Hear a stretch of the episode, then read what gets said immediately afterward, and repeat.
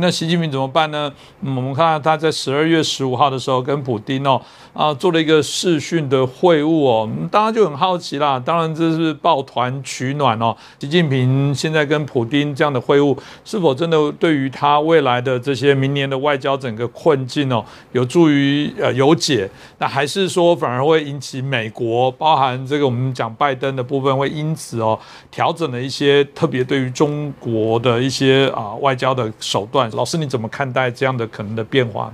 呃，我觉得主持人问的问题非常好，尤其是这个中俄关系会不会越来越紧密，以至于大家担心世界上会出现一个威权主义大国的联盟，与民主国家来同盟，民主国家的同盟来对抗。那么我想对这方面的关心啊，往往是由于缺少对俄国的深入了解，会流于表象化、片面化。所以，下面首先我想给大家台湾讲观众啊讲一些可能大家不知道的现象，然后这样的话，大家可以进一步去分析俄国和中国的战略合作，它可能推进到什么层次。我没有说他们要推进，我只说可能。那么第一个现象是什么？就是普京对中俄的军事联盟到底什么态度？去年二月十月二十二号的时候，在俄国有一个知名的智库叫做 Valdai，这个它有一个智库叫做 Valdai 国际辩论俱乐部举行了年会。那么普京是以这个视讯的方式讨论了国际形势。当时被问到说，俄罗斯和中国会不会结成军事同盟？普京的回答如下。我们不需要建立军事同盟，但是理论上可以想象的。那么同样的问题，在二零一九年普京召开的年度大型记者会上也出现过。那当时普京的回答是：我们目前与中国没有建立军事联盟，我们也不打算建立。那么显然，普京已经两次否定了俄中军事同盟的安排。但去年呢，二零。二零年的时候，他用的是理论上想象这样的假设性语言，在制造一种战略模糊，目的呢是迷惑西方。这第一个现象。那第二个现象，这个俄国有一位非常有影响的知名的媒体人，叫做波茨涅尔。他今年三月二十五号在莫斯科回声广播电台一次访访谈节目中表示，他说：“中国才是俄罗斯最主要的威胁。”唯一的应对之道是俄美结盟。那么，这个看法反映了俄罗斯精英阶层当中不少人的真实想法。这位库兹涅尔呢，今年八十七岁了。他从苏联时代起在俄罗斯就是家喻户晓。他六十年代就担任苏联媒体的实时评论员，他在苏联对外宣传的英语广播节目当中主持节目。那么苏联解体以后，他还是活跃在传媒界，担任过俄罗斯电视学院的院长，现在是俄罗斯最大的国营这个第一电视频道的主持，他主持一档访谈节目。那么他的观点是这样：中国正在追求全球霸权，想成为世界老大，所以他不信任中国，更非常担心中国威胁。他认为，对俄罗斯来说，对抗中国的唯一办法就是同美国结盟。因为只有美国才能成为俄罗斯在这一方面的唯一盟友。波茨尼尔是强调说，这个普京当局推动与中国走近的时候，似乎没有意识到中国威胁威胁的危险程度、严重程度，没有危机感。或许呢，中国威胁还没有逼近。他认为啊，只有当中国威胁迫在眉睫的时候，克里姆林宫才领导层才会意识到中国威胁的紧迫性。不过那时候可能为时已晚。这是一个重要的媒体人的看法。那么第三个现象，今年八月六号，普京的现任国防部长叫绍伊古会见西伯利亚俄国科学院西伯利亚分院的学者的时候，提议啊，俄罗斯要把首都从莫斯科迁到西伯利亚，在那里建五座中心城市，每座城市人口不少于三十万。这个作为克里姆林宫的这个资深官僚。绍伊古从二零一二年起就向这个总统普京数次的进言，要迁都，目的是要增加俄国的战略安全。为什么要这样建议呢？他没有说出来的一句话就是：俄罗斯的精英心里都明白，他们担心俄国东部的西伯利亚林国土啊会被中国蚕食。那为什么俄国精英对中国有那么强的防范之心？你只有了解了俄国东半部，也就是西伯利亚和远东地区的状况，才会理解这种担忧。那我一九八八年的时候，曾经从北京坐火车横穿西伯利亚到莫斯科，再从莫斯科到柏林。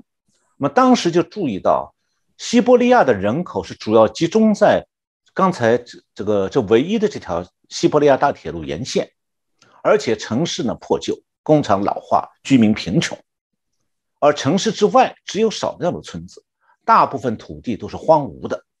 这种状况从那个时候到现在，不但没有改善，相反。不断的恶化。俄国历史上啊，它的西伯利亚西伯利亚地区啊，曾经是亚洲游牧民族活跃的地方。蒙古人、突厥人、塔塔坦人、匈奴人、鲜卑人都在那里生活过的。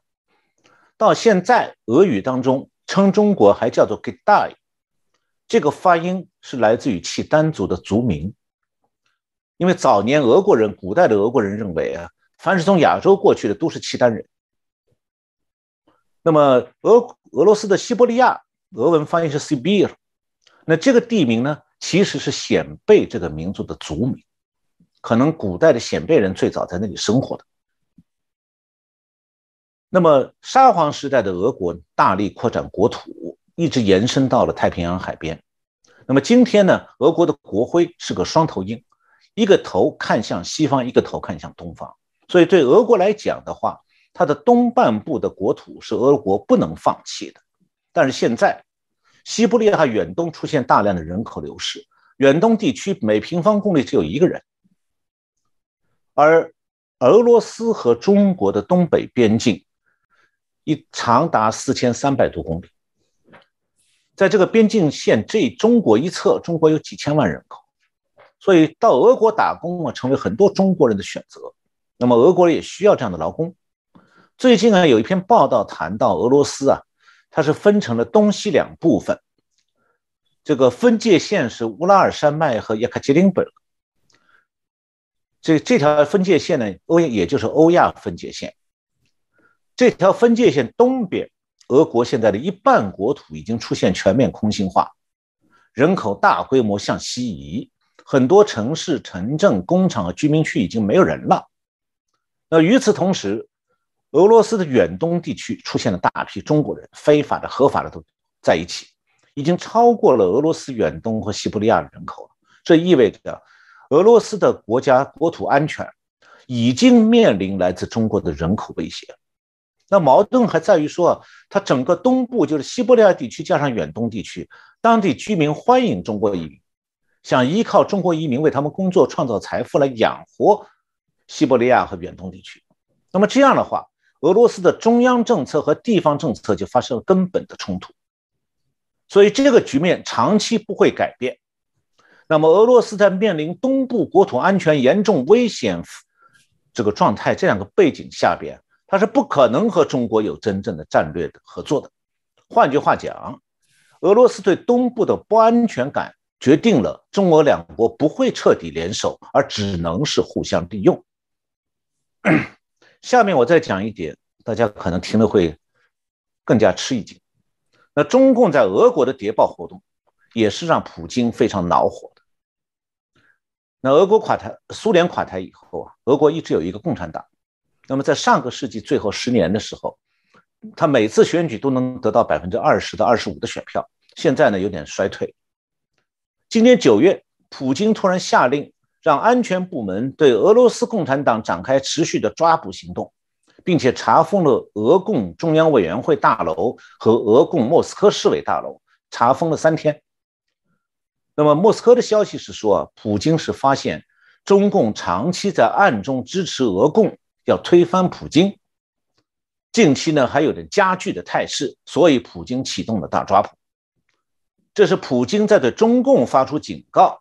要彻底清除中共对俄罗斯的渗透。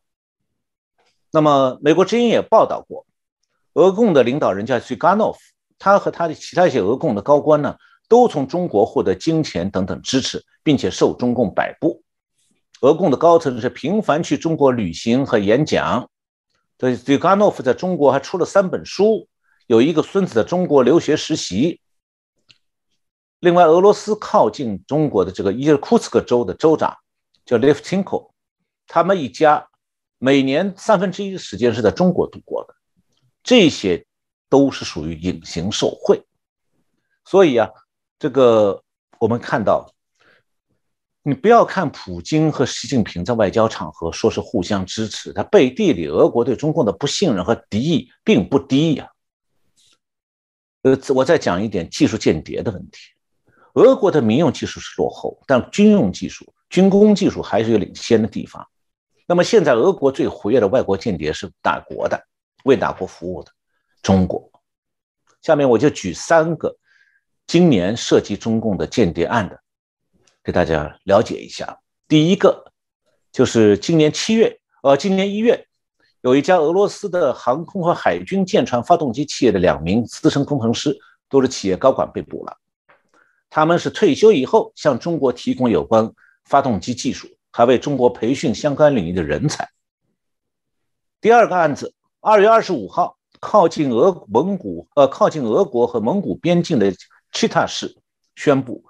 当地有一名居民叫瓦西列夫，为中国的间谍机构收集情报，以叛国罪判处八年徒刑。那这个地区是什么？是俄国部署防范中共军事力量的一个地区性军事指挥中心，在那个地方抓了一个中共间谍。第三，俄罗克莫斯科的城市法院四月二十三号发布消息，判处科学家弗罗比耶夫二十年徒刑和一百万卢布罚款。这个弗罗比耶夫犯下的罪行是包括叛国罪、非法出口和走私可用来大规模制造杀伤性武器的材料、技术、技术信息、设备以及对此提供服务等等。那这个人他是莫斯科航空学院火箭发动机教研室的讲师，擅长的领域是液体燃料火箭发动机的设计和测算、航空和火箭发动机的总体理论等等。那么他所在的莫斯科航空学院是俄罗斯航空和航天领域的顶级学校和研究机构。那俄罗斯有一家商务广播电台很有影响，他说，从法院的判决当中能够推测出来，这起案件涉及的是法罗比耶夫向中国提供科技情报，而法罗比耶夫的律师辩护律师在法庭庭审的时候是对这个。为中国提供技术情报是既不肯定也不否认。呃，法国的法院的这个判决书提到呢，弗罗比耶夫比中国有和中国有着非常广泛和稳固的联系。案发前呢，还试图从俄罗斯边境逃到中国去。那么这个案子刑期长，处罚重，是近年来俄国公布的涉及中国的技术呃科学家间谍案当中比较罕见的。那可见呢，法院对这个案子很重视，这个案子的严重程度，大家就可以看出来。那这些间谍案啊，既反映出来中共在俄罗斯谍报活动当中的活跃程度，也说明啊，俄罗斯对中共的戒心和防备是丝毫不松懈，而且下手绝不手软。所以，俄罗斯有一个时事评论人士叫尼尼科利斯基，他是这样说：“他说，俄罗斯把中国当成威胁的思维从来没有改变。”而且，两国关系越密切，就有越更多的人能感觉到双方关系中那些潜在的不信任。所以他说，很多观察人士、媒体记者们都不再像五年前那样对俄中关系充满乐观。很多人现在都知道，台面下的问题太多。